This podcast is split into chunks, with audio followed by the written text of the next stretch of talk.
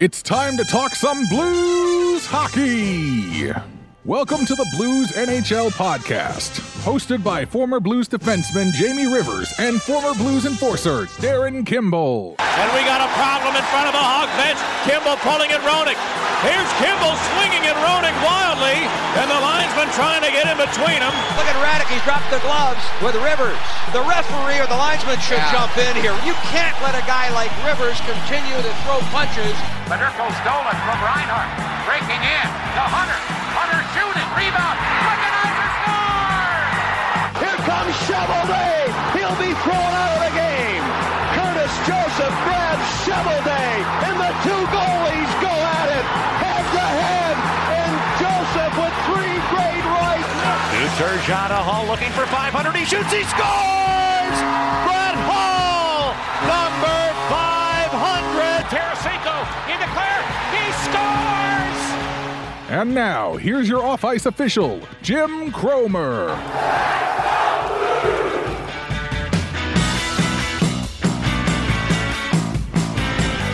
Hello, Blues fans. Welcome to the Monday morning edition of your Blues NHL podcast. I'm your off ice official, Jim Cromer, and I'd like to welcome you to the lineupmedia.fm studios, home of Yo Radio, the newest streaming platform you can download for free on your mobile device. Do so today, you'll enjoy it.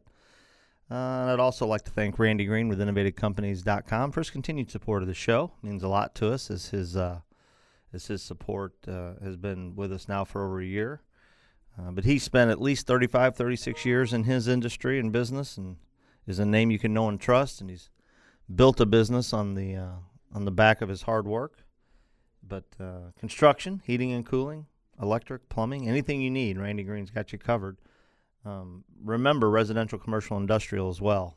Uh, he's got you covered, folks, and he's a great dude. And actually going to have some lunch with him tomorrow at Adams Smokehouse, who you'll hear me talk about a little bit later. But uh, looking forward to spending some time with Randy and seeing what's going on with him. But right now, I'm interested to see what's going on with my good friend, Coach Gary Henson, coach of the McKendree University Bearcats hockey team. What's going on, Coach Hens? Hey, good morning. How are you? Um, well, I'm going to talk a little bit about a. I'm not quite sure what to call it. Is it a resurgence? Is it a Resurgence? Well, yeah, because you got to surge first to resurge. so yeah, that was bad use of words. So we didn't. We we haven't. Sur- How about a surgeons? Uh, is, this, is it a uh, surgeons I don't know. Is it? I mean, led by led by who? Let's go ahead. Say it. led by the Yeah, go ahead. go ahead. Tell me that Jordan Binnington's the best player and goalie in the NHL. I know. and you know he's the reason why we're winning, and we should have put him in in August. And oh my God, Yeah, you've had. Well, listen, I well, I wasn't going to say that, but the fact of the matter is he has played. yeah, well. he has He's played, well, but I, I mean, mean- I don't care what sport it is. I don't care what professional sport it is. Let's talk baseball. You know baseball. Sure. How many times you see a rookie pitcher come in and just just dominate? Or how many times you see a rookie hitter come in and just dominate? And then all of a sudden, after the league's seen him for a little bit, mm, not so much domination. I mean, come on. He beat the Flyers. The Flyers Dominated them. dominated the Flyers. right? You know they're not very good, right? Who's that? The Philadelphia Flyers. Oh, yeah, You know that, right? yeah. I'm not saying the kid's not playing good, and I, you know, I hope he does. I hope he does. But social media and all these Facebook and Twitter posts about Jordan Binnington being the second coming. Are you what? What? Have any? I bet you 95 percent of the people that comment never even heard of Jordan Binnington till he stepped on the Blues bench. Tell me I'm wrong.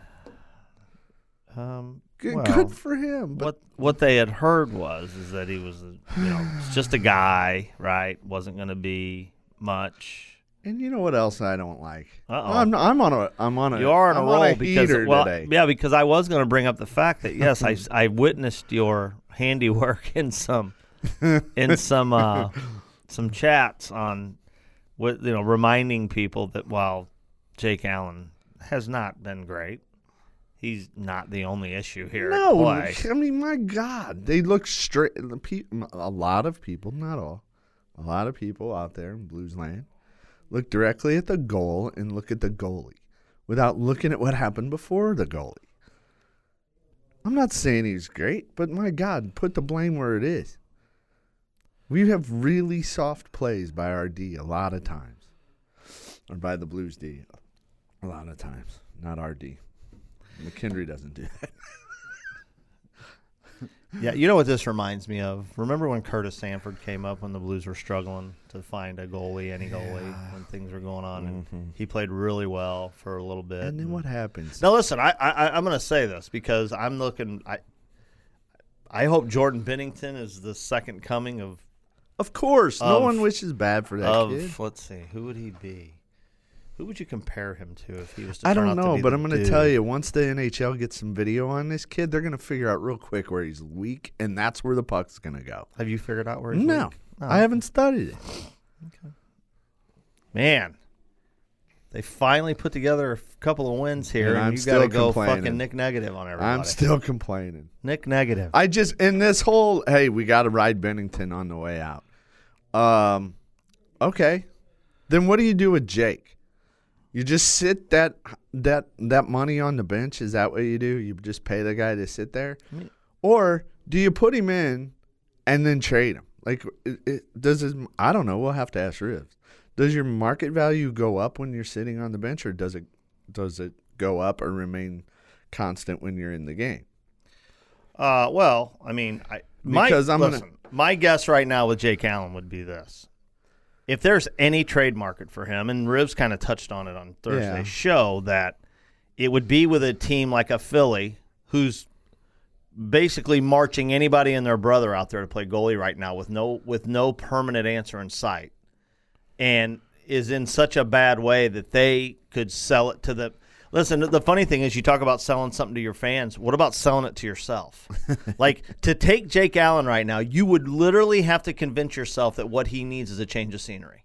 I mean, it's, am I wrong? I mean, there there is no other reason to trade for him other than you believe or you've made yourself believe The other that team, a the yes, other yes, organization. Yes, that you know, it, no matter who you are, Philadelphia, you could be the team Rivs played for in Russia. it doesn't matter. Whoever trades for this guy, Is that when he died or yeah, no? I think so. Um, so you would have to convince yourself. Yeah, I like him. I've always liked him, and I'm telling you, I think it's a change of scenery. And there's the only person in their right mind that would do that would be somebody that's living in a shit dream, a shit sandwich, just like us, that's grasping for straws. Now, listen, I'm not. That doesn't mean that I think Jake uh, Allen's awful or horrible. I think at times he's been really good, and I think at times he's been really bad. The problem is nowhere under the term number one goaltender does it say you can be sometimes be really good and sometimes be really bad. It doesn't say that. That's not the definition of a number one goaltender. That's a number. That's the definition of a shit sandwich. Okay, that's my opinion, and you know I know at times I've disagreed with the two big guys to my right that, that have said he's been really, really good, and I'm just like, I'm not saying the same thing you are, but hey, you see the game different than I do. Um, I, I listen. I, I'm ready to move on, and I've said that for a long time. I, I, he could, Jake Allen could be great, and I'm still ready to move on because that always feels like, to me, that just feels like the other shoe getting ready to drop. But I will say this too. I mean, what is the deal with goalies leaving here and being pretty good? A lot of them. Well, didn't we say that at one point many a year ago? Well, I mean, That- it's just, it just is an odd thing. St. Louis is where blue, where goalies go to die. I just, the Ryan Miller trade years ago convinced me that we're a Come on, man. We had. Osgood and all those guys. Think about it. I mean, I, When, well, not to jump on, you know, beat it, beat him to death here, and I hope, I hope the best. I I hope Jake Allen plays well, um, but I I just am I'm flabbergasted that Jordan Binnington amongst Blues Nation is now you know Ken Dryden all of a sudden. Knock it off. Just stop that. Just stop. You cheer for him. Great. Talk great about him.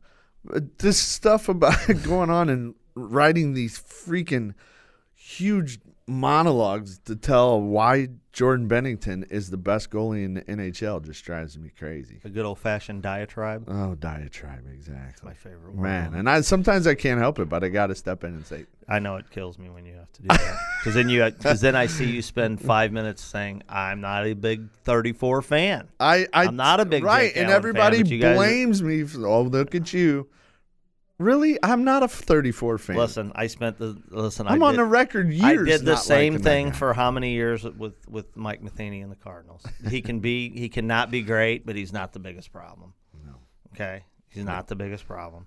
No. So I, it's the, the the the game where he remember that that uh, you know what it was. It was that game where uh, he let in that real soft goal on under his uh, elbow there on his left side on the short other side. night. Yeah. Nobody. Uh, well, look at Jake Allen cost us a game. We had one goal. The Blues had one goal. All right. He had no chance on the first goal. Right. Gunny got abused in front. Abused. He, then they're talking about the power play goal where it went low to high and the D got to walk into a one timer from the top of the circle. Do you people have any idea how hard that puck was coming? None. I mean, give me a break. He had no chance on that. And then the goal that beat him short side, I don't know. Did you see six? Well, yeah, there was a. Did well, you see six not handle the I- puck on the wall?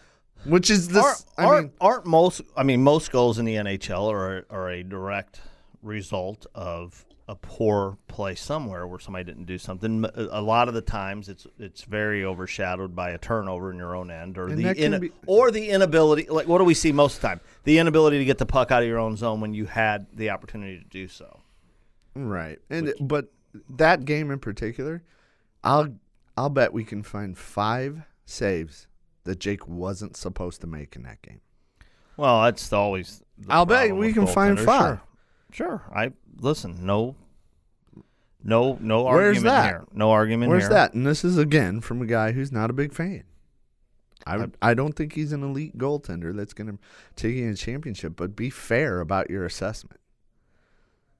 Well, You know? people aren't. That's that's the difference. though. people aren't fair with their stuff. They're not. But why? I don't know. because you because most people believe what they believe, and you're not going to convince them any different, right? Like most people are passionate and see. They don't realize there's a lot of stuff that goes on to create one moment in a hockey game. You know what I'm saying? Yeah.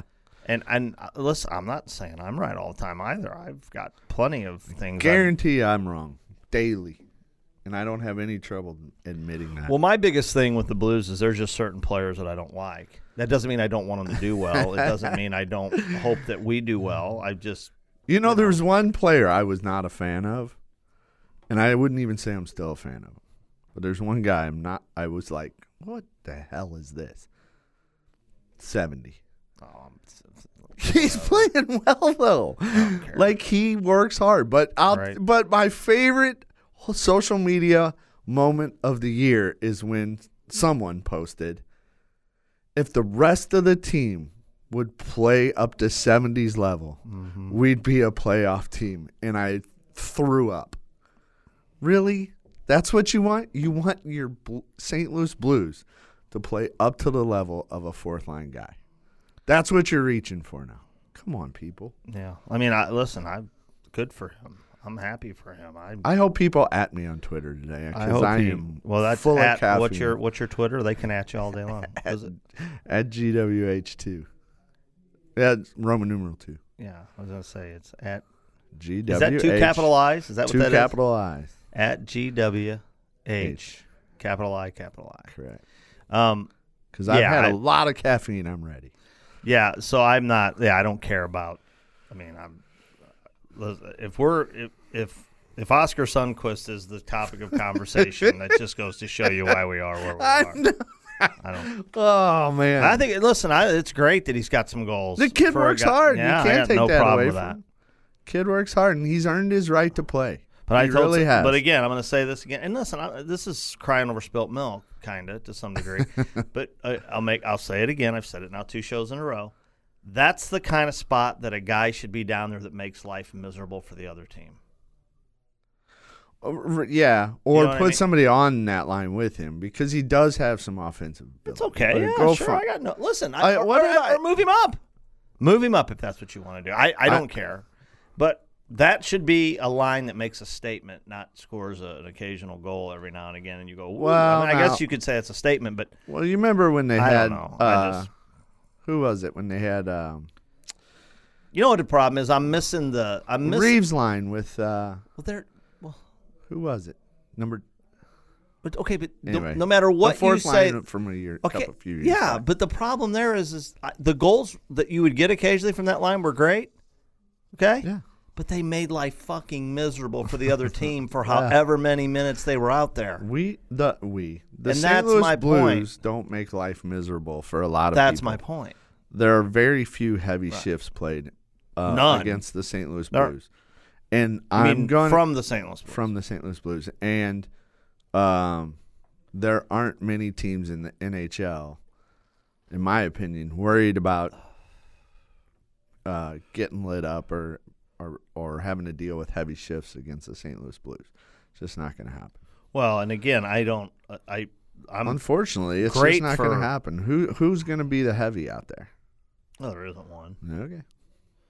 Um, so uh, listen, happy for Sundqvist, and I hope he keeps scoring goals. Scoring goals is great. He's earned the right to play. For sure. Absolutely, he's earned. He's uh, definitely over some others. There's no doubt about that.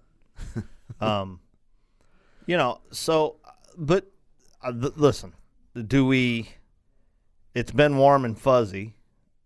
Does it? Do we find out tonight how warm and fuzzy it is? Uh, yeah, well, yeah. You know, now I, I, I think we should preface this by saying if we happen to go into uh, Washington tonight and win, and Binnington plays great, I don't know that that changes the like uh, opinion of obviously Coach Henson as to whether or not Jordan Binnington will ever be a true number one in the NHL. But I will say this: uh, he's a number one here right now. That's it. That's all that really matters in his life and in our life. Well, I- I don't know if he's the number one here. He's just the guy that's going to play right now. I you think I- he's so? You think he's keeping the he's bed not warm? better than Jake Allen. Is he keeping the bed warm and that's it? Yes, he's not better than Jake Allen. He's not. Somebody's heard that. You hear that music in the background? Yeah, that means I. I, I just wonder if gonna like come, he's going to are come you on here guys telepathic? Uh, kind Is that of. the word? He's going to cuss me out. All right, it's time.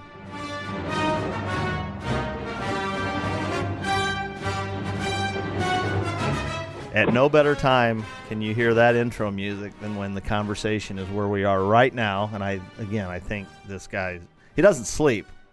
And I think he sleeps, if he does, it's upside down in a cave somewhere.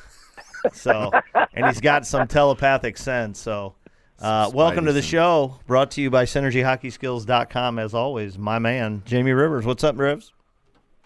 Oh, just uh, living the dream, working away in the snow here. It's fantastic.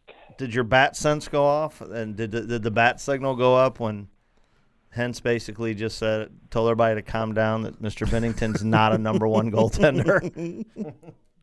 Oh my God! Well, he, you know what? I actually, for a change, I'll I'll agree with Gary. Yeah. But I think that. but look at uh, he's played what three games now.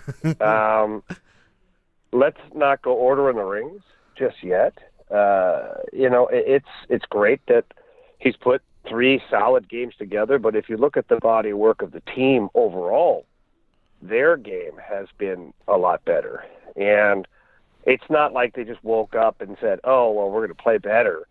The, there's some interesting things that have gone on here, and you know, we talk about the makeup of the team and all that throughout the season. Well, it's amazing to me how, and it, it, it could be player X and player Y. It just ha- it just happens to be Steen and Bozak that are out right now, and our team speed has increased because we've added Sammy Blais. Uh, we've added, you know, some younger players, some some quick legs. We've all these things. So we just look a lot faster out there, and it's not just the guys that have been put in the lineup that are looking quicker. It's overall, it looks like our team is faster, And like I said, I don't know if it's attributed to, you know, certain players being out or if it's just player X and player Y, meaning anyone who's not of blazing speed could be taken out, and that would help us. So I don't know. It's interesting times right now. Well, and I, I've said it. You know, now I'll say it with you here. I, the the thing with Binnington is, I at this juncture, I don't really care what he is two years from now, three years from now. Right now, he's playing. Uh, Gary brought up a good point at the beginning about the whole what do you do if you know if the if he does continue playing well, you can't ignore it. So you got to keep playing him, I guess, right? And I'm not sure what that does for Jake all the way around the the board, but I I think your thoughts Thursday led me to believe, and, and what, what I believed all along was that it's not really going to matter right now because somebody, if they wanted Jake Allen anyway, would have had to have convinced themselves that he just needs a fresh start. So not playing now is not going to matter. In my opinion, I could be wrong. Yeah, no, I think you're right. I mean, uh, look, we we knew that Jake couldn't play every game all year long, and when the Blues made the decision to waive Chad Johnson, they were kind of sitting there waiting for somebody to emerge as a legitimate backup for Jake because they knew they couldn't ride Jake every single game the rest of the year. And so this is um, this is the blessing in disguise that they wanted was to have a, a young guy come up. You know, ideally, I think they would have had Husso up here, but injuries uh, have held him out of the lineup, and so it's crazy how that works. Where sometimes when when guys get opportunity uh, they're not available to do it because of injury. Then other guys jump up and seize the moment, and you know it's just kind of uh, the way it is right now. In Binnington, I'll tell you what, for a kid who has been to the dark side of the moon and back, as far as teams he's played on and leagues he's played in, and all this stuff. I mean, he's come in and been very calm. I mean, this is a guy that could have easily been erratic, not focused, trying to prove the world wrong with every save and overdoing it and looking really busy in his crease. And he's been quite the opposite. He's been calm, cool, collected, and he looks extremely quiet in the crease. If you watch him, his movements are minimal. He barely moves in there, and it's not because he's not trying. It's just because he's a positional goalie, and right now he's making those saves that give the chance, uh, give the team a chance to win. Well, at the end of the day, that's the I I don't know what I was funny. I was talking about definitions of number one. What a definition of a number one goalie would be. Um, that sounds pretty good to me. A guy that gives your team a chance to win every night is is my definition of a number one goalie, and he's done that when he started. Now, how long it will continue, I don't know. As Coach Henson, the eyes are rolling over there. The sample size is three games. I know, I know, but three. Doesn't that tell you a little bit about yeah, our but season? Gary, though? you got to understand something. Gary, you got to understand something here. This is a, a hockey nation here that has just been starving for some wins and starving for something positive to talk about. So right now, yeah, you're right, and I agree with you hundred percent. It's just three wins. He's barely got his foot in the water as far as an NHL goaltender uh, is considered, but it's giving us hope, Gary. Yes. Oh, for gosh sakes. Well, that was my. That's where I was saying. Here we go. Look at. Does that tell you? I mean, Here we go. I would rather place. Okay, I thought I would rather place my hope on what you brought up earlier, which is the team is faster. Because in my opinion, being in hockey for a long time, but never at that level, I think it's true amongst every level. You have you have options when you build a team or create a team. You can be fast and not as physical, or you can be a little slow, average speed, and be very physical. One of those two. But you can't be slow and not physical, and that's what we were. Our Blues were. So now all of a sudden you Yeah, interject some speed into the lineup, and we don't. St- we're still not a physical team, but we're having better results because we're faster. Like that. That's in my in my lay layman's opinion here. That's what I think about hockey. Like I, I, you really obviously can't ever be slow, but you can be of average speed and be big and play heavy and wear teams down. You can do that. The Blues aren't constructed that way. And then during the bulk of the start of this season, let's say from you know October to December, we were we were slow. Or the Blues were slow as well. So now we're getting faster and we're seeing some results. So I'd rather take that side and say, hey, okay, look, I see that as promising.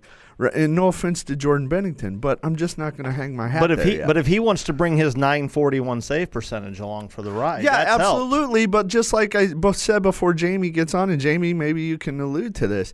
I said to Jimmy, you see this in sports a lot. Doesn't matter what professional sport. But I used baseball just because Cromer's sitting here, and that's really all he knows about. So, so, so. How many times do we see a young pitcher come in and dominate, or a young hitter come in and just light the pitchers up, and then all of a sudden, after a few rounds and after being seen for a little bit, not so much success. I would suggest that there's not a lot of video or scouting report on Jordan Binnington in the NHL. I would almost guarantee there's none. So now teams are getting this. Now teams are seeing him. He's had some success. They know they have to prepare for him because the Blues are probably going to play him because he's on a roll. So now they're in. They their video coaches are going nuts, scrambling for video. They find it, and now they're going to start dissecting Jordan Binnington. And while he might be quiet in the crease, Every goalie's got a weak spot. They just don't know what his is yet. But when they find it, we're going to see if Jordan Binnington really is the real deal or not. Because you got to let NHL guys figure stuff out before you go hanging your hat on how good this kid is. Wow. Yeah, I don't. Uh, I don't disagree. The only thing that I will say is that you know this kid uh, has done a lot in his career. He's been an outstanding junior goalie.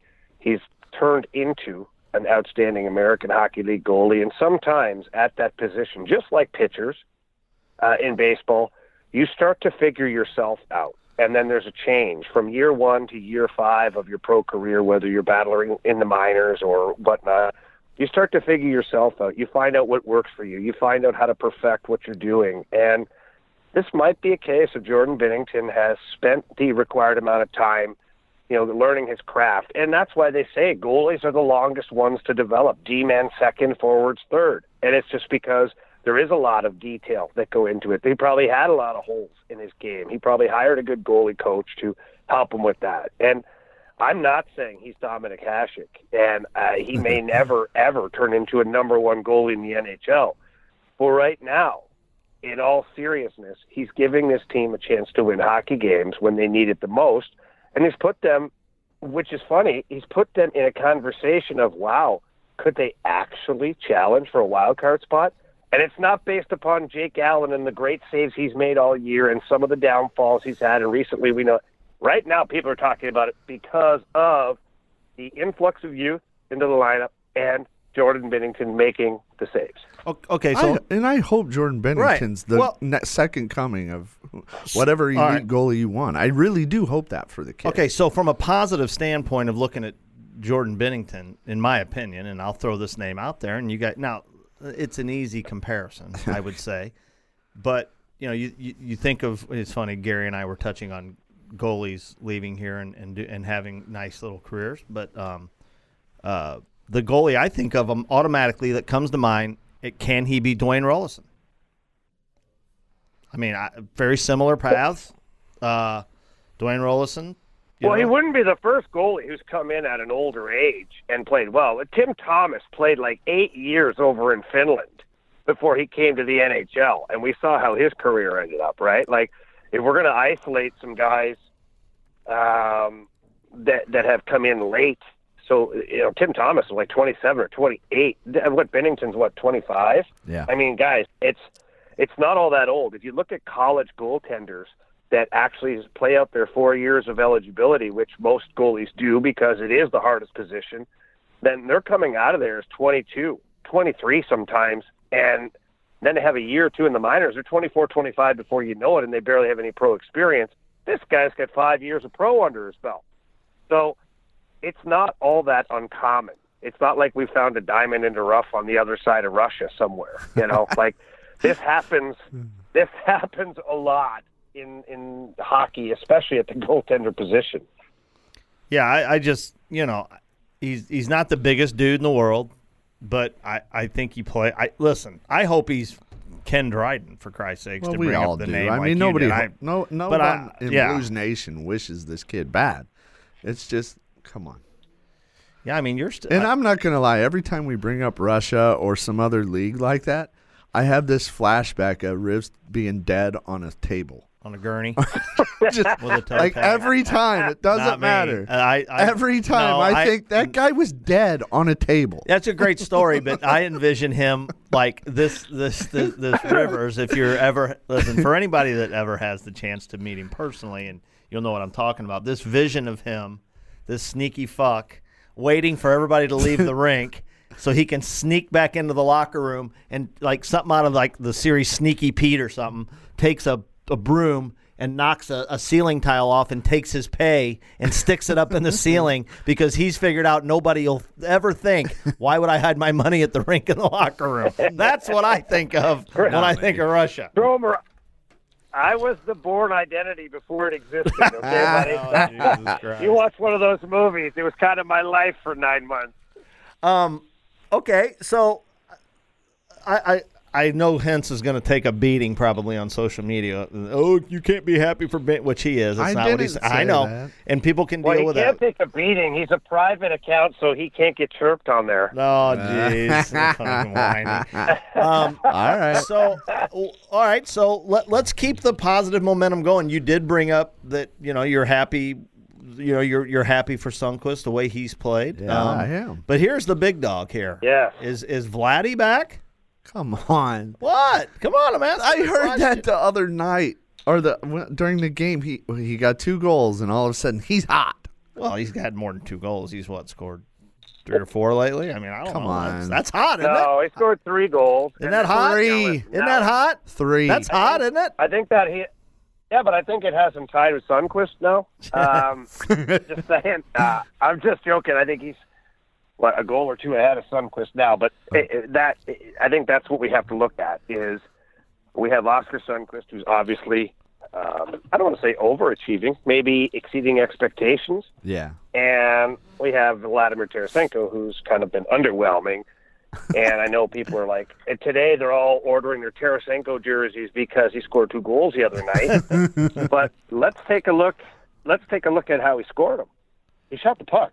Wow, imagine that. That's an incredible thought. We shoot the puck and we score.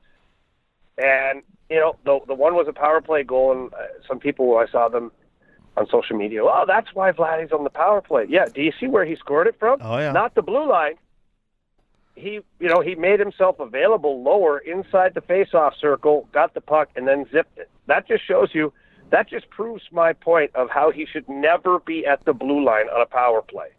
So anybody who is doubting what I said, there's the proof in the pudding right there. Go look at the highlights from the other night. You know That's what? why he should not be at the blue line. What a snipe, though. I mean, that was a snipe. Well, right. Yeah, but, but it's Jim, what you you expect. No, I every like it. No, I know. I I, I believe. I, I Hit. I'm, I'm the same way. He's two, and Riv says it all the time: shoot, I shoot, and hit the damn net. It was a Just nice hit the to net, see. man. It was nice to see. It was nice to see, but Yeah, it's like It um, was nice to see. I mean, But we can't make it like a leap year where it's every four years, you know? no, it's like do it every night, like the rest of the elite goal scorers in this freaking league. They do it day in and day out. No, You you act like I'm disagreeing or. No, I'm complaining. just yelling at social media. I know you're upset. I know. Uh, No, but to. you know what, guys? Listen, I'm willing to forgive some people on social media, and I'm not ordinarily as forgiving as I am today, except for the fact that, all jokes aside, everybody has been looking for a reason to jump on board the Blues train, right? And we haven't had it all year. We've gotten a little taste of it here and there, and then it's pulled away from us with a six nothing loss or something like that. So now, although I'm not ready to uh, paint my face and shake pom poms, you know they still only won two games in a row. If they could pull off a win against the Capitals, and then even uh, more crazy, pull off a win against the Islanders, then I think we have something that's building. Uh, until that point, I have to be realistic here and, and just point out to everybody we still only won two games in a row. Of Yeah. course, we want the Blues to win, but I hope they go on some crazy win streak and we we get Rivs to do body paint at a game. that would be good. Putty.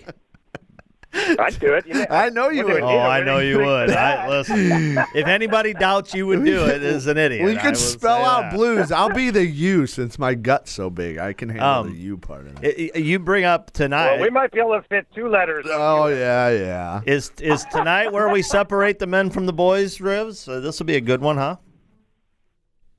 Yeah, it it is going to be a good one because there's going to be retribution that that the Capitals are going to want here. Oh, yeah. Um, they did not have their best performance against the Blues the last time, whether it was a bad performance or a good performance by the Blues. It doesn't matter. They didn't win.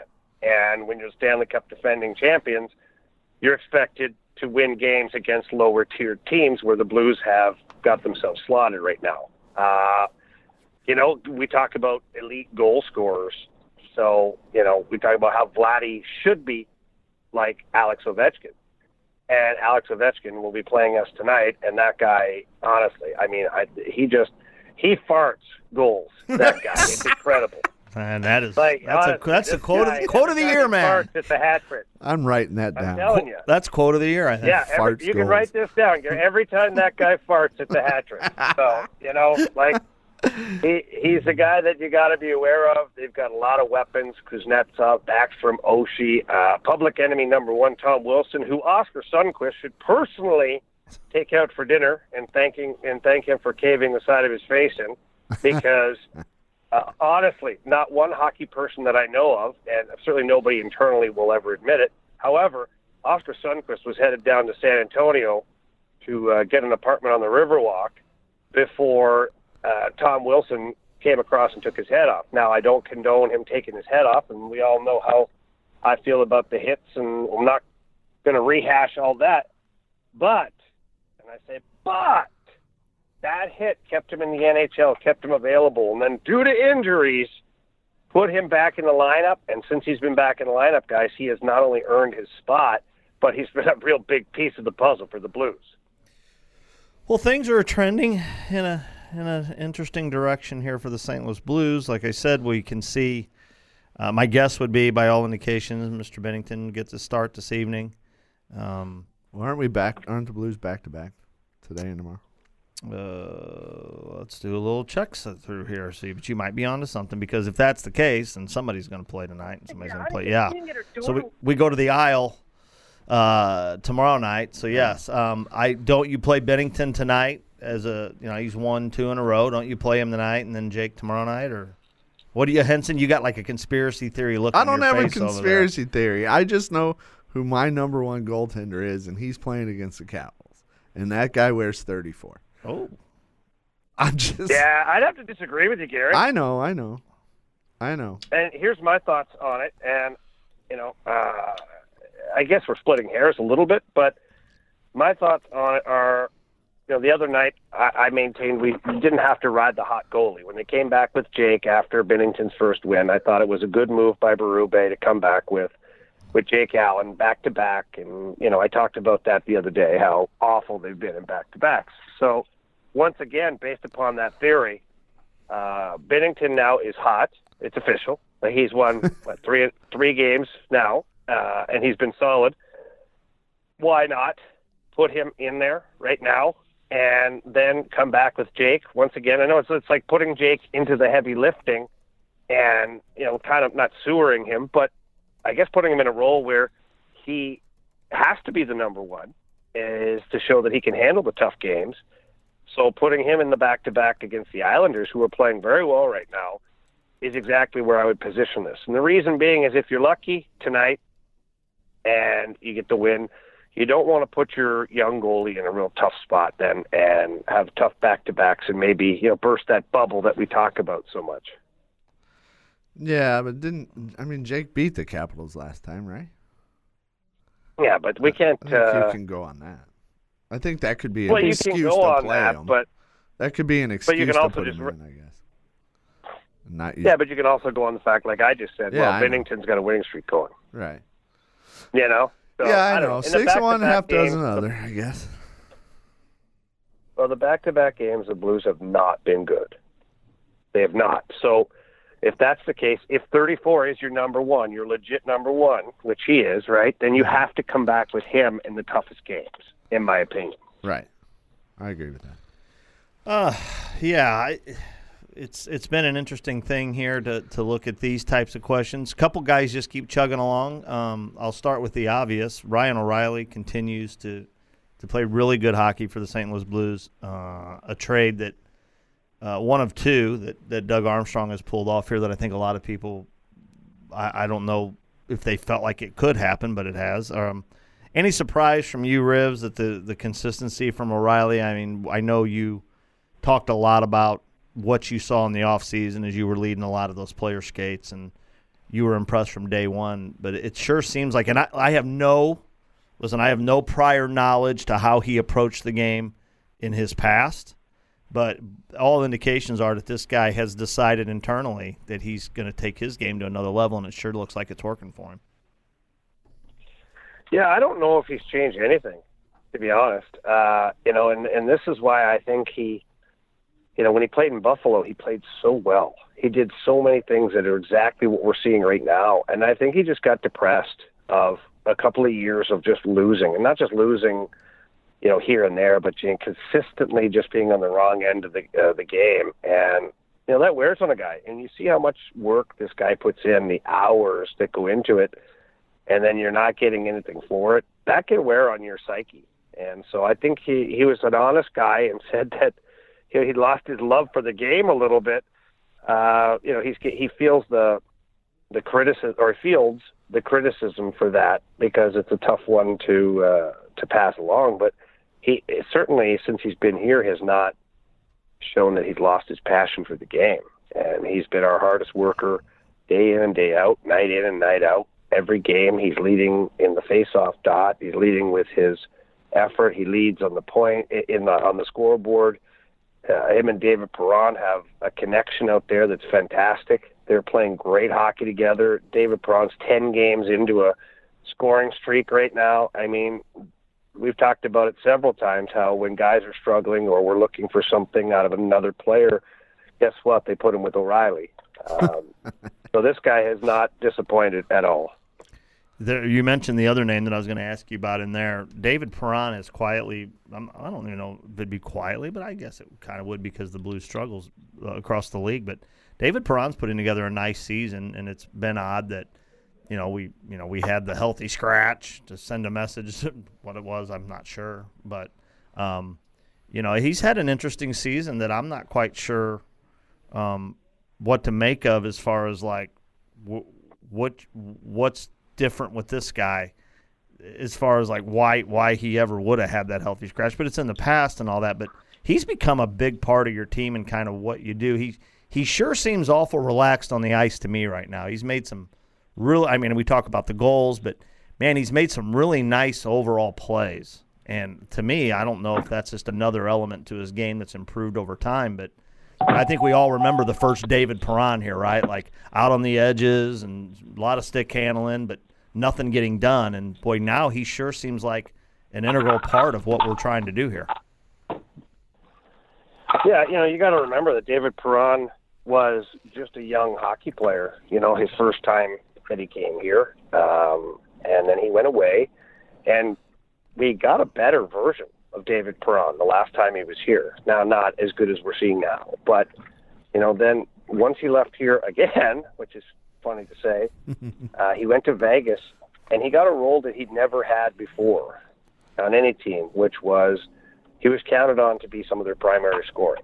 And he was counted on to quarterback a power play and be a part of that in Vegas. And that does a lot for a guy. You know, when you're put in all these situations and you're asked to produce and no matter what happens, you're you know, you're being pat on the back, you're throw a leg over the boards every time that your team needs something, that helps you a lot. It helps your confidence, and then you learn on the fly. And God, what did he have? 66 points last year, which was an incredible season for him. And he's carried that over to the Blues. What happened with the healthy scratch?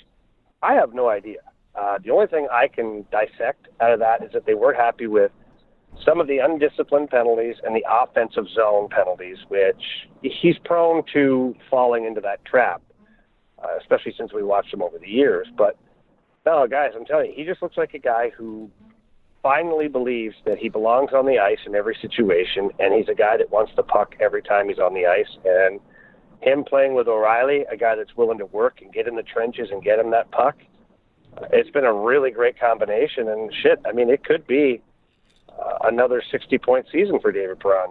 You know, um, I think sometimes first impressions are a lot, and I think you can tell a lot about. It's one thing to, you know, social media and hear a guy talk or do something, but I think if you ever get a chance to meet somebody and actually have a conversation with them, you can get a pretty good gauge on what you think. Well, when we had the Winter Classic here, um, you know, uh, you were, a, you know, I, I, we did some media stuff, so I was able to actually go down in the locker room and talk to, to some of the players. And, you know, that game, if you remember, that was kind of slow moving, and David Perron played a physical game that, that game, and it really kind of changed the momentum a little bit in the game. And I remember talking to him in the locker room, and I said, you know, we were talking about this or that, and somebody was talking to him about scoring a goal or something, and I said, you know, I got to be honest with you, though, I thought you know, the game was kind of the, the, the Blackhawks were taking it to us a little bit.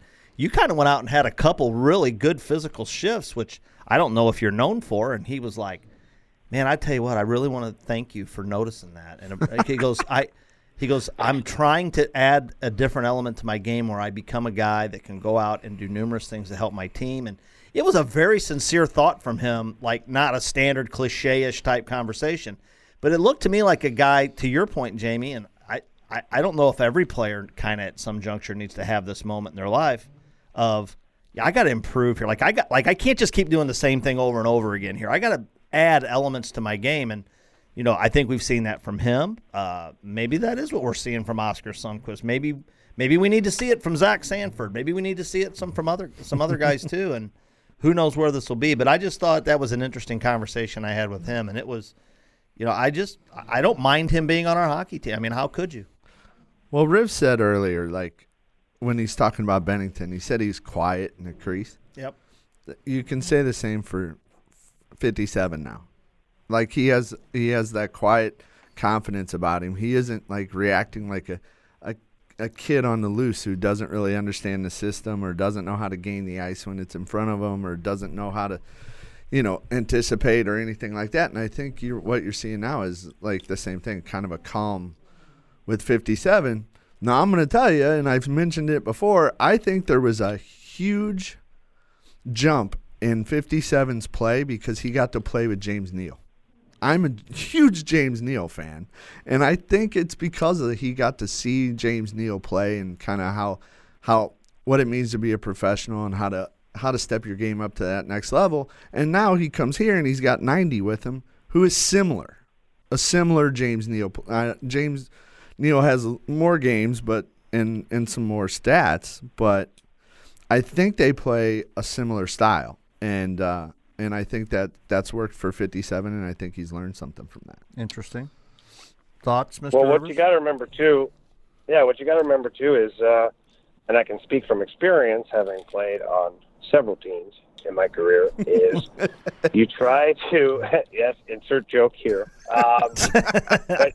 You, you try to take away something from every stop that you have along the way. And, you know, I took things from me from St. Louis playing with Al MacInnis and Chris Pronger and those guys, and then expanded on that when I played in Boston. And, and when, my stop finally came in Detroit, it's kind of when it all came together for me. And that was, you know, later in my career. I was 28, 29, 30 years old, and having taken little bits and pieces from all the greatest players that I've ever played with, and then seeing it all put together from all of the greatest players on one team, kind of clicked for me. There's a lot of things that made sense to me, and it taught me a lot of on ice, off ice, all the things that go into being a true pro.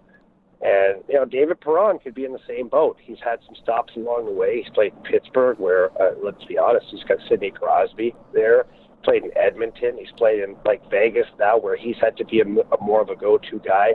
So he's probably taken bits and pieces from all of his stops along the way. And if he's smart, he's retained things, which it looks like he may have. And if that's the case, then guys, he's going to continue to evolve as a hockey player. Man, I'll tell you, go with something that you you said in particular about your career. I would challenge people if you're just sitting around and you want to you want some interesting reading or you want to see what um, Jamie's background is, just look at the teams that that man, this man, has played for, and look at the names on on the on the rosters with Jamie Rivers. It's it's insane. I mean, it's we can joke all the time about you being on. You're like Kevin Bacon, maybe. I'm. Uh, Is he Kevin Bacon? Yeah, Six degrees of Rivs? of Rivs. But the reality is this: we can. He has you- played with some he's, players. Oh my god! Yeah. And what's that say about Jamie? Like we, of course, we can give him shit because we never played in the NHL, so we we have that easy target just to like be like, uh, whatever, Rivs. You played for 15 teams, but look at the guys on those teams. Look at those rosters, and and just take note of who Jamie Rivers played with, and then take note of this. And this is going to be like me shining his bald head, but whatever. Oh, here we go. But uh, the reality is, if he doesn't have some value, there's no way he's on the ice with that caliber of athlete. It's just not going to happen. If he doesn't have value and the- and he doesn't have the skill or the uh, hockey IQ or the whatever you want to call it to to add value to the teams that he was on with the skill level and the Hall of Fame caliber and actual Hall of Famers that Jamie Rivers played with, that'll tell you what kind of player Jamie was. We can call him a journeyman all we want, but the truth of the matter is Jamie was way better than a journeyman because he was on the ice with superstars. Interesting you bring that up because um, Friday here. Jesus, Gary, you're hired as my new agent. I was going to say, for Christ's You sakes, can fire him immediately. I'm trying to figure out when he went to work for you. You know what's interesting about you to say that? Uh, uh, we had, uh, you know, the snow's coming in. Uh, we lineup media they had the uh, ultimate gaming championship thing going on, so a lot of people were out of the office working on that. So Corey, friend of the show, who's in here sometimes, he comes in here some days is just is in a mood, and he comes in here and he goes, "I'm in one of these moods," and he flips on the playoff game against Detroit in 95 96. So we watched the oh, whole Why'd game. do that? I don't know. We watched the whole game. And, you know, the interesting thing of the game is how well Jon Casey actually played in the game to, to give up that goal. Late in the game hurt. But the players on the ice was amazing. Right. It was amazing, and That's you know, who's and, who of and how- hockey. How, old? I mean, you played three games with the Blues that year. You were at Worcester, right? Basically, Yeah. I What- was I was I was here in St. Louis for that whole playoff run though. I mean, what that had to be amazing to be. I mean, we were looking at player after player come out, especially the guys that played on defense for the team that year. I mean, there was, I mean, that was an unbelievable. I mean, obviously you had Pronger and MacInnis, but you know, I forgot. You know, obviously the big bear was here, Murray Baron, who I couldn't stand, but um, but JJ Daniel was here, Jay Wells. I mean, Jay, Wells, I, yeah. for, I you know, it's Jay like Wells would punch you in the. Charlie Huddy. Charlie Huddy. Yes, What a forgot about Charlie What Huddy. a great name. you know, Ken Charlie Sutton, Huddy was a great man too. Donald Dufresne. I mean, all these names come up from that year, and then there he is, Jamie Rivers. You know, it's like, you know, that had to be an amazing experience for you as a young player, and and kind of where you're kind of, you know, you grow from. You know, it's just pretty. re- I mean, just remarkable in my opinion. It's yeah, it was awesome, but I'll tell you, you know, to give you the inside thinking of of a young athlete, and I think it's a separator sometimes, and, and why guys have short careers and longer careers and whatnot, is no matter who was in that locker room, I always felt that I should be out there. I know it sounds crazy because we're talking about all those names, but I always felt like, uh, well, I, I can bring more than this guy. I'm better than this guy. What the hell? Why is this guy playing more than me? It wasn't bad teammate stuff. That's just internally in my own head. I'm like, you know, people always say to me, well, what did you think about playing with Gretzky and Hull and all these guys? I'm like, well, I felt like I belonged there. Like I, I, I was supposed to be there, you know, and I think that that's the mentality that a young athlete has to have because if you're enamored or you're in awe, then a lot of times you'll play that way. And you know, I always felt like I, I should be there, that I belonged there, and that I was part of that team. And I think it helped me. You know, of course you respect the older guys and all that. That's not what I'm saying. Um, No, but it had to, is- it had to be part. It had to be in your head. I don't even. I, there's no point in any successful person's life where they didn't think they should be there. I don't give a shit what it is. I don't care if it's I don't care. I don't care if it's in business, uh, unathletic or or athletics. If you don't believe you should be there, you're never going to be successful. So you're you're 100% accurate, Jamie, that for there's no doubt in my mind if somebody came up to me and said, "Did Jamie Rivers think he belonged there?" I'd have to say, "Yeah," and so did other guys like Jamie Rivers. They all have to think Yeah. that way. Otherwise, you're just going to be you're going to get left behind, and that's true in every walk of life. Man, I am on this philosophy thing. You've got it going on You are. I tell you what. You know, you're like I- the Dalai Lama. I think what you need to do though is if you're going to be in charge of Rivs, okay, which good luck with that. Man, I'm You've we're got to get on his wiki page and, and update this a little bit because it's leaving out all the best parts, right? Like it does say, okay, that uh, you, he was rushed to a hospital, underwent emergency surgery after suffering, you know, a large amount of internal bleeding. His heart stopped and he was electronically defibrillated back to life. Now, leaving out the fact that after he was brought back to life, they didn't think it worked. Toe tagged him, moved him into the cold I'm room. telling you. Yeah, I mean, there's there's the, the important parts of this are missing. What a great yes, there are a lot of pieces missing. man. If I was if I was Mrs. Rivers, I would carry a copy of that death certificate around with me. And if somebody came up and said, "How's Jamie?" I'd just show them that. Well, I, here's the other thing too. There's got to be a life insurance policy like, somewhere. Like if she doesn't want to talk to him, just be like, "Well, I, I guess you haven't been paying attention." Um, hey, Jamie, from a personal thing, I wanted to ask you about something that just went down here um, that you were a, a, a big part of. So I wanted to ask you about what it like, what we can take from it, and that's uh, everybody's like. Not that anybody was down on Klim Kostin. I mean, I think people are excited about his future with the Blues. I think it has been enhanced by this year, which I think you guys have talked about They've got him down there for a reason. I think what we've seen from the AHL this year is he's becoming a better player. He's becoming a better teammate. He's his his physical game has really improved. Now he goes over to World Juniors and he's a team captain. I don't. I, I got to tell you, I don't give ten shits about the, the the emotional part of it. Stick a mic in some guy's face right after a tough game, and that's what you're going to get, folks. And if you don't get it, I don't want him on my team, so I don't really give a shit. The bottom line is, you played for uh, in the juniors in '95 for Canada, and you had a great. I mean, you really did. You had a great tournament. Um, what like what what what is that turn like? We talk about double A with baseball. Like if a guy can hit or a guy can really pitch at double A, you start to really think this guy can play. Like he can really play. And if they do really really well, you start thinking they th- that might be what type of player he is in the big leagues. Well, is the World Juniors kind of the same? Uh, it's a loose representation of that. I think what you have to isolate is the games against the big countries, right? As you know, how did he perform against Canada? How do you perform against the United States? How do you perform against Sweden and Finland? And if you're from one of those countries, how did you perform against Russia? That's kind of the big dogs in that tournament. And if you look at those rosters, then you'll see a lot of NHL draft picks and future NHL stars and things like that. So, you know, putting up six goals against Denmark doesn't tell me anything.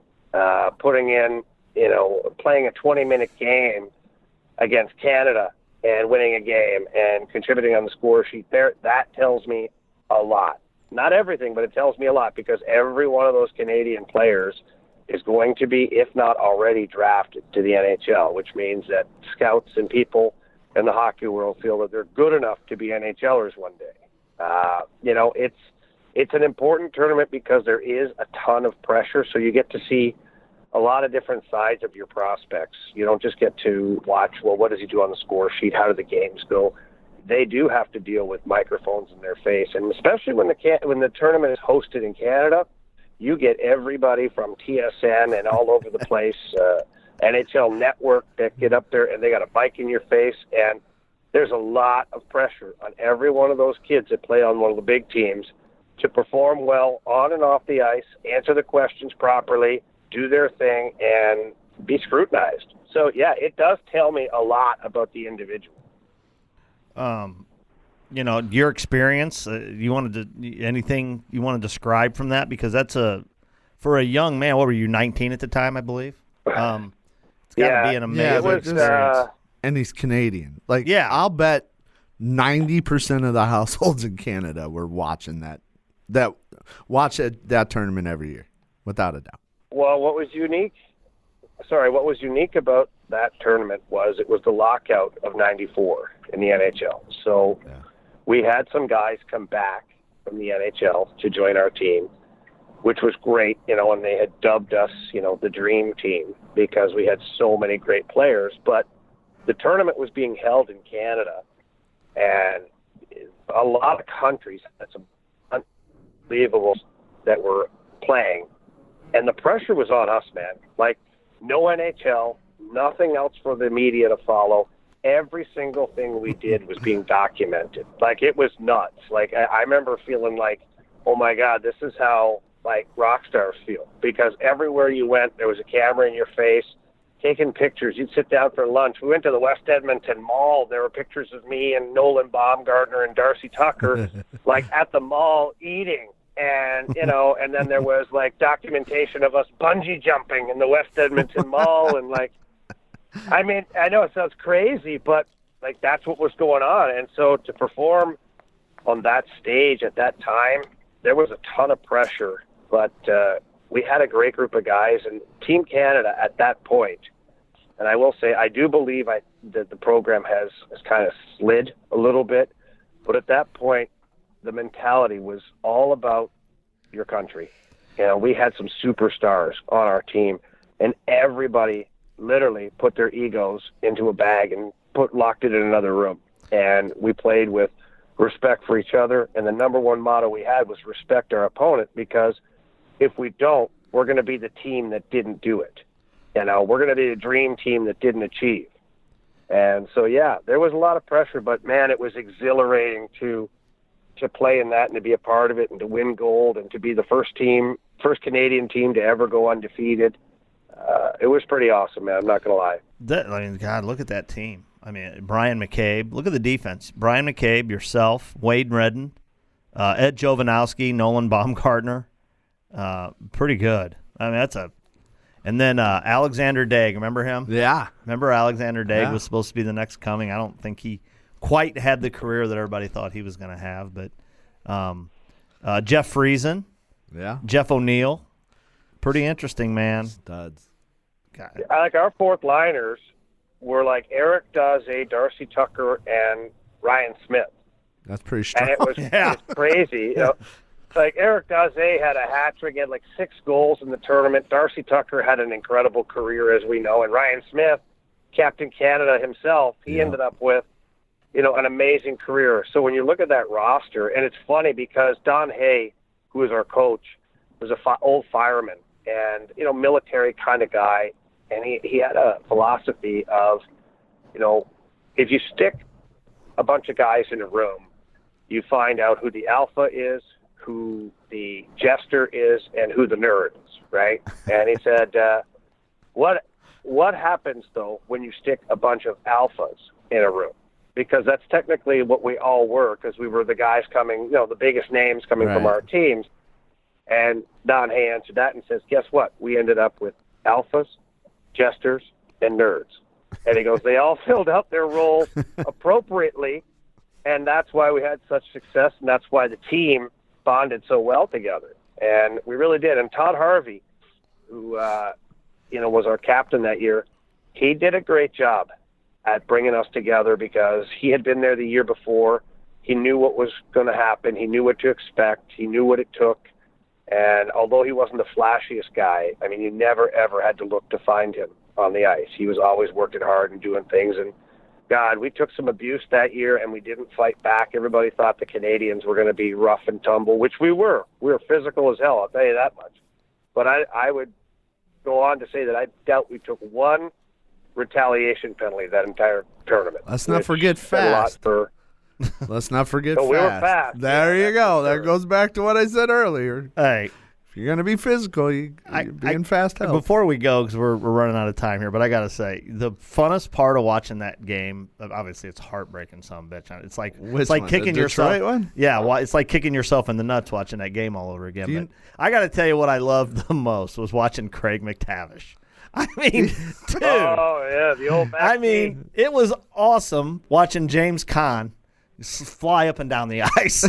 I swear to God, that's what he looked like with no helmet on. Isn't that amazing? just watching him like play with reckless abandon, and Like, just the last old school guy rip with- it up, and The last guy with no helmet. yeah, what a cool. Mo- yeah, I mean, just God. He was awesome, man. Seriously, he worked so hard. Like that's one thing that I remember from being around guys like that and Charlie Huddy and all these guys. Like they were at the end of the rope as far as their careers are concerned, but they went to the rink every day and they absolutely loved being at the rink. And I always thought to myself, what the hell is he so happy to be here for? Like, you know, I was 19, 20 years old, and it's not that I didn't want to be there. I did but I didn't exactly embrace how hard every day was, and you know, go skipping to the locker room, telling people how great it was.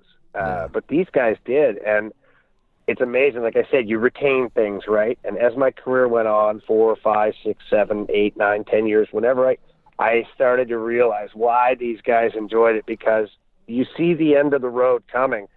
You don't want it to happen, so you're like, I'm going to enjoy this because this is an awesome way to make a living.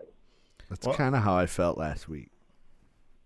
you know, About- like I was, I was enjoying the week because Oh. you know I was turning fifty. that sucked. oh god, But yeah, enjoy every minute now, hence it's all downhill, buddy. I know. it's been downhill for a while. I, like I don't know. Well, hey, listen, Rivs, thanks, man, for taking time out of your day. I know we're going to be in studio. We'll have uh, you and uh, Kimby back in. Obviously, the extension is always open to. Uh, We'll be in Adrian, it. Michigan. Well, you won't be here then. I was going to You say. uh, you may have to call me, Chromes, because Uh-oh. uh, this is that that time of year where it's the uh, the Vegas trip.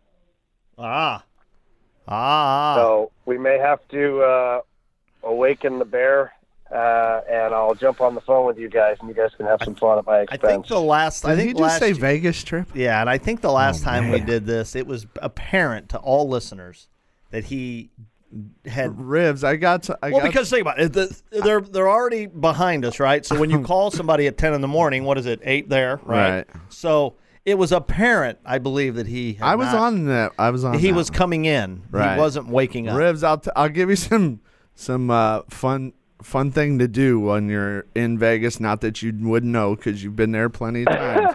but go down to Fremont Street and find the guy, find the guy who's standing there, and the sign will say, "Kick me in the nuts for twenty bucks."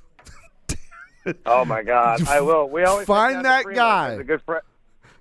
A good friend of mine owns uh, the D Las Vegas, Yeah. just uh, and the Golden Gate. So Yeah.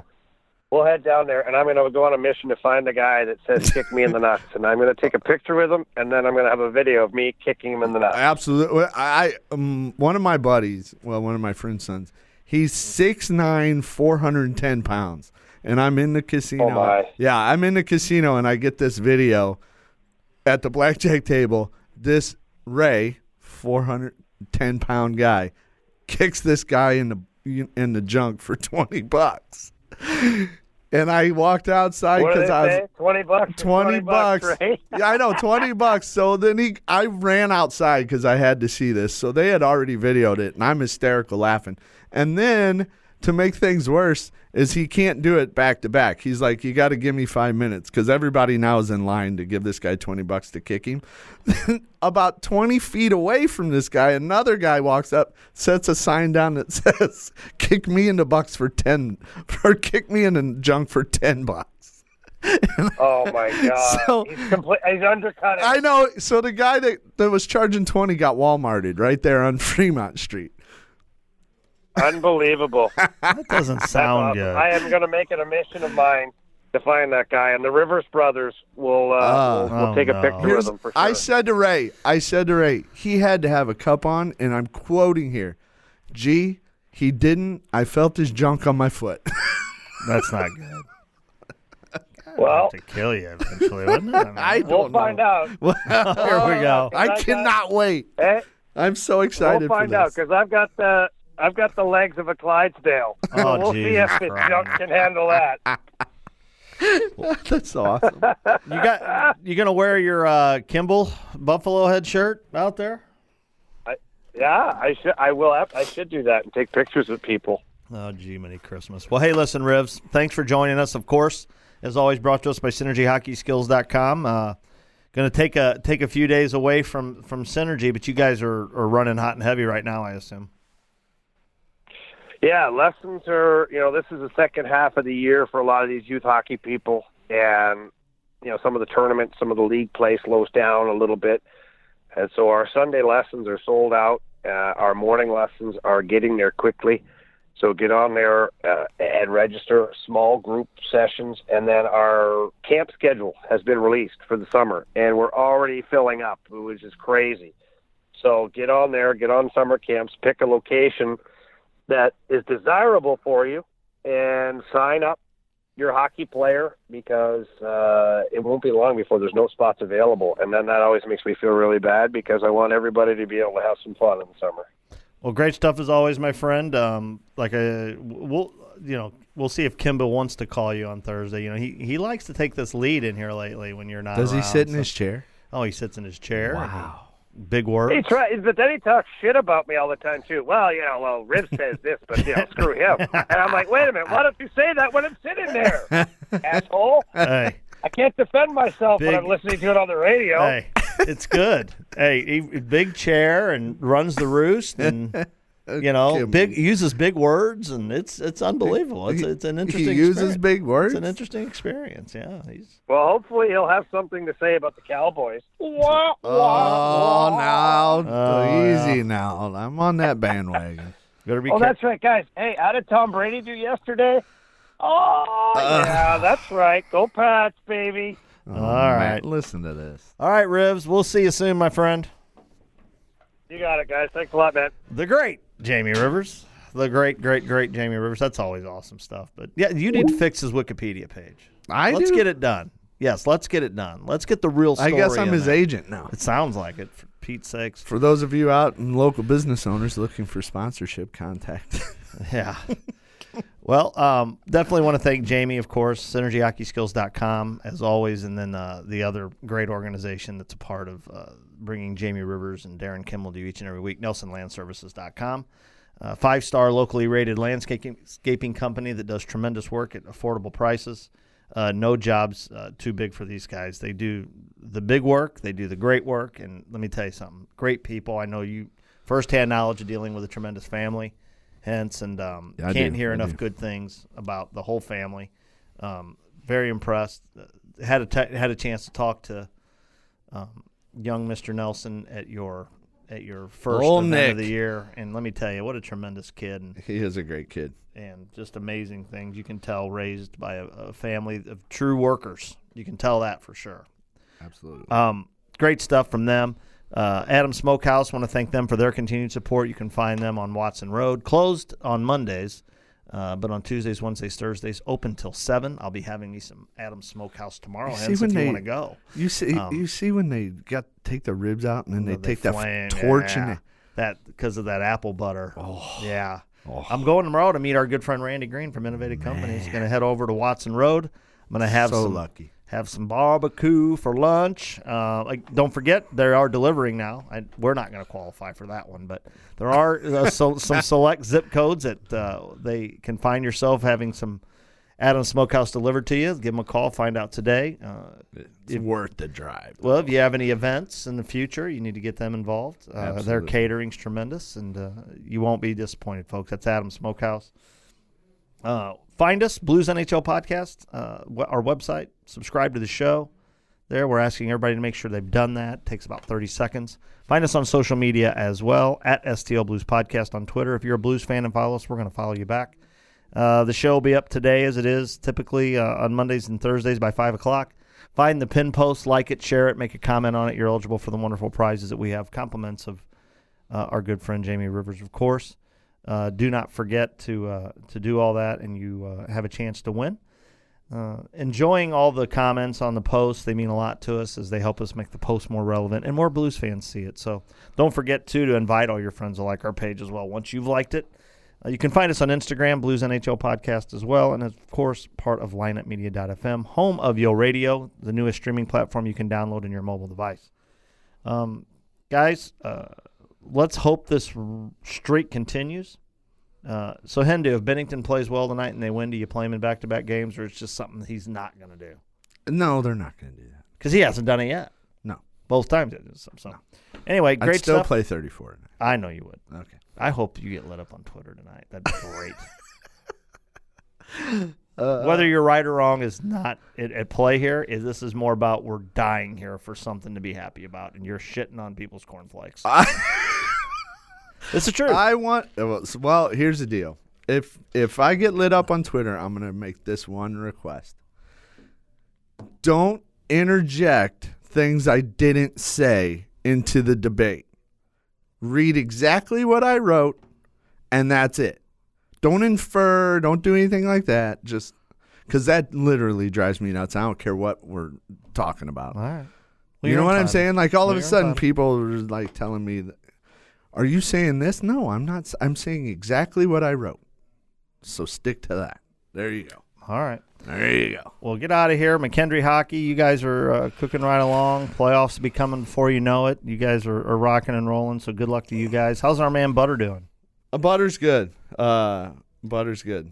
He we uh we had a little hiccup in the schedule on Friday, but hopefully we get that cor- stuff corrected this week. Off to Adrian, and uh, hopefully we come back with a couple more wins. Four Uh, more wins. Yes.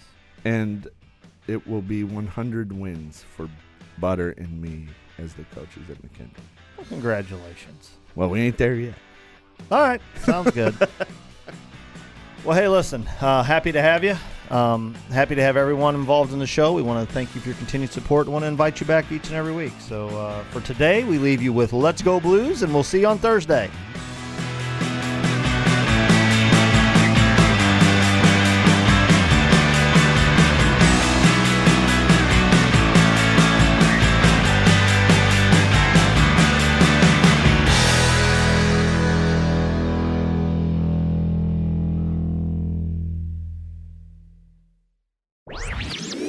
This podcast was a presentation of lightupmedia.fm.